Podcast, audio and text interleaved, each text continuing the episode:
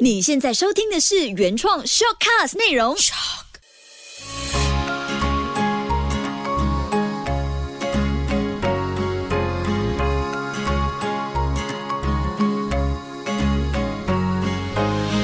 秋月的育儿天地。嗨，你好，我是秋月，谢谢你收听秋月的育儿天地，搞懂孩子不费力。这一期一早就设定好要和大家聊的话题，其实就特意安排在开学周出现。谁知道我们又在面对 MCO，开学这件事不变，但却因为疫情关系而出现了不同的形式，也延伸出各种讨论的声音。在准备这一期的内容时，改了又改，方向也稍微调整。但核心内容不变，就是希望能帮助孩子在面对进入学习状态的心境，可以更容易的积极投入，消除孩子们的开学焦虑症。今天的内容会从我个人应对两个孩子，就是 Kobe 和 Kaden 的上学状况题的经验。在收集了一些爸爸妈妈在跟着 Two K 爸妈走群组里面的讨论，整理出这期的五个小方法，示范一些有效的亲子对话以及回应的方式，让你听见孩子说“我不想读书，我不想上学”时，我们可以做出的回应。我不要去学校，五招赶走开学焦虑症。无论孩子现在是上回实体课或者是网课。经历了这段学习上的阵痛期，要进入新的学习状态，就像我们大人一样，有时也会出现各种焦虑以及重新需要适应的过程。这五个方法呢，也可以巧妙的转换在开学以外的情境当中。只要抓住核心的概念，就能在各种育儿日常上，甚至我们的大人日常也可以用得上。首先，不要害怕孩子哭。有时孩子一哭，大人就会容易跟着表现焦虑。用这第一个方法提醒自己：一、接纳孩子的求救信号。大人先理解，开学转换新的学习模式，新的同学、新的老师都会是孩子的压力来源。当孩子遇到没有办法解决的压力源头时，情绪失控很可能是孩子发出的求救信号。这时候，爸妈应该要尝试接收到这个求救讯号，才能和孩子进一步有效沟通，帮他们解决内心的压力问题。当孩子出现有状况的举动，做爸妈的往往会立刻变得很焦虑。这点其实也很能被理解，因为疫情下的每一刻转变非常的快速，再加上现在家庭结构的变化，我相信很多爸妈也和我一样少了后援部队。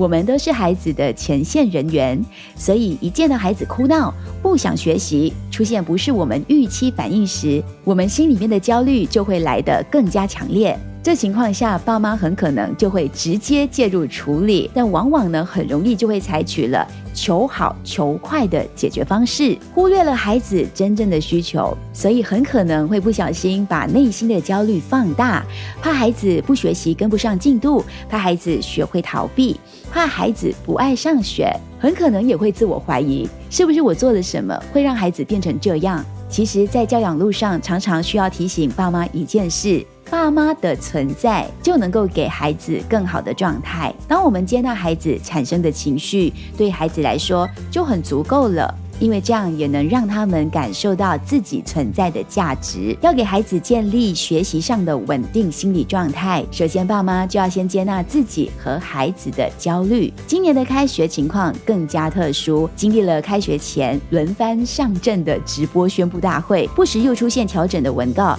不只是爸妈的心情好像在坐过山车。教育工作者也跟着急转弯处理应对的安排。当我们可以理解这样的焦虑情绪是必然的，心里就会能够腾出比较大的空间，做出比较稳定的反应。这时，不如爸妈就先给孩子一个拥抱。这就是第二个要和你分享的方法。二，跳脱平时的惯性框架。爸妈很容易做出的第一个反应就是批判和质疑：你怎么会不想上课？上课而已，有什么好哭？你怎么可以不学习？我自己也曾经这样反应过。你想知道后来发生什么事吗？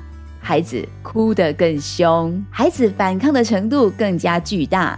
原因很简单，因为当你表现出不想做一件事，但对方却带着一堆的问号和你说你的不该，换作是大人也会更加的不愉快。所以小孩听见大人，尤其是爸爸妈妈这么说，他的直觉反应就是爸爸妈妈不爱我了，爸爸妈妈不明白我了，爸爸妈妈完全不懂我，于是只能继续情绪失控的来发出求救讯号。那要跳脱平时既定的惯性思考和动作，我们要怎么做呢？比方说，当孩子闹着说“我就是不想要开学”，这时候你会怎么回应呢？我们的心里既定的声音可能就会这样想：“哎呦，你就是在家里久了变懒惰了，或者是你就是想逃避上课要玩而已。”也可能会这么想：“这么难得要开学了，你怎么可以放弃呢？”那跳脱原本的想法。可以怎么说呢？还没想到可以用我刚提到的，不如就先给孩子一个拥抱，因为这比起批判的回应更有力量。这个力量还可以先软化爸妈快要脱口说出的批判言语哦。因为你这样一抱下去，首先你先让自己变得柔软，用词也比较不会那么犀利尖锐。那再和已经被你拥抱温暖着的孩子说：“宝贝，是不是上学这件事让你有什么困扰呢？”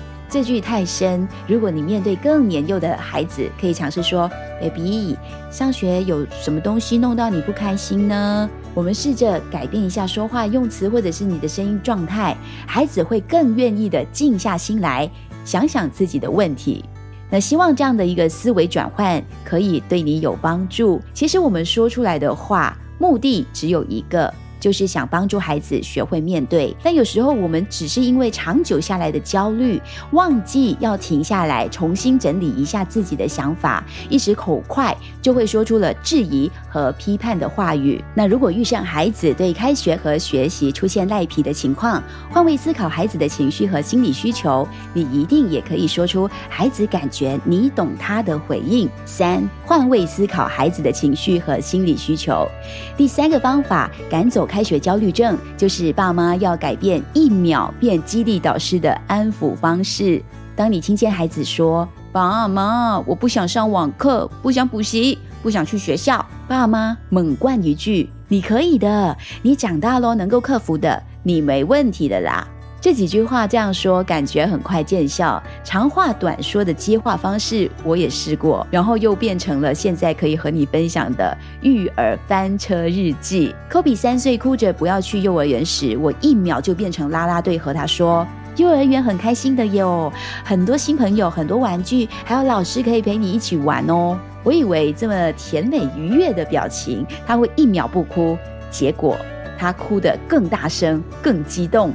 后来我换个方式和他说：“哦，你不想去上课啊？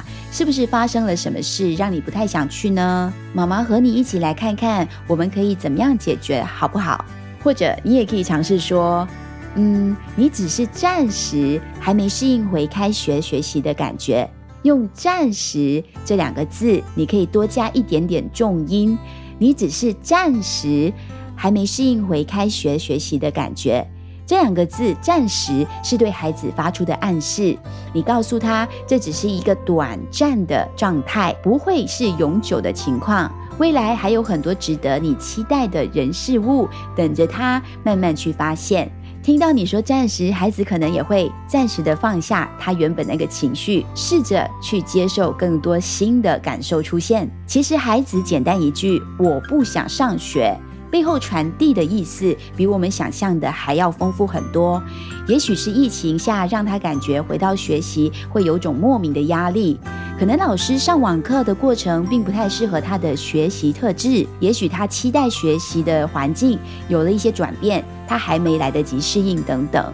这些细微的却异常重要的小事，真的需要我们大人进一步去观察和发现，才能真正的帮助孩子找回快乐学习的状态。爸妈平时也可以多多练习，倾听完孩子说完不打断，在对话当中去感受孩子内心真正的需求。生活中其实还藏着更多孩子比开学这件事还要抗拒的事，那我们都可以好好的透过对话帮助孩子面对。当然，爸爸妈妈要孩子相信自己可以办到之前，我们就要先相信孩子。这是第四点，唤醒孩子相信的力量。当孩子说我不想上学，其实他们内心也会有深深的无力感和自责。无论孩子多大或多小，这种感受，特别是爸妈对他们有期望时，他们都可以从我们的眼神或者是说话的声音状态当中感受到。这也就是为什么越反抗越哭闹的孩子，他们内心还是敏感脆弱的。那我们要怎么样去唤醒孩子相信的力量呢？在这新的一年，我们先问问自己：你愿意相信自己会成为更好的爸爸妈妈吗？你相信孩子会更能够用心学习吗？当你愿意相信，孩子和你内心的焦虑就会越来越少。相信不只是会带来更好的信念，也会带来改变哦。在《奇葩说》的节目当中出现过这么一句话：成长是主观世界遇到客观世界的那条沟，跌进去叫挫折，爬出来。叫成长。当我们做父母的对孩子有足够的理解和接纳时，相信孩子可以爬出来，孩子也会相信自己就具备爬出来的能力。所以，我们帮助孩子的不仅仅只是想不想开学这个问题上，而是教会孩子如何把新的困难、新的问题，在自己的小小世界当中接纳，再转换视角去面对，这就是成长。第五。当孩子的发光体，有时爸妈会为孩子在开学前情绪暴走，或是不是期盼当中的行为反应出现时，感觉特别沮丧和挫败。所以下次当你在育儿路上有一点感觉到低气压时，和自己说说这一句话：裂痕，那是光照进来的地方。想象一下，当你清晨睡醒，阳光从窗帘细缝当中照进来了，这种感觉很唯美吧？所以可以试试看，把这期间孩子出现的问题，就当做是那道光照进来的地方，那就是亲子同步成长的机会。不要因为是裂痕当中的那个光，你就觉得惨了、糟糕了、完蛋了。我们要懂得去欣赏跟把握住这个成长的瞬间。那既然提到了这道光的画面，最后我也想在这里和你分享一句话。这句话是在中国的一档律政真人秀节目当中令人心动的 offer。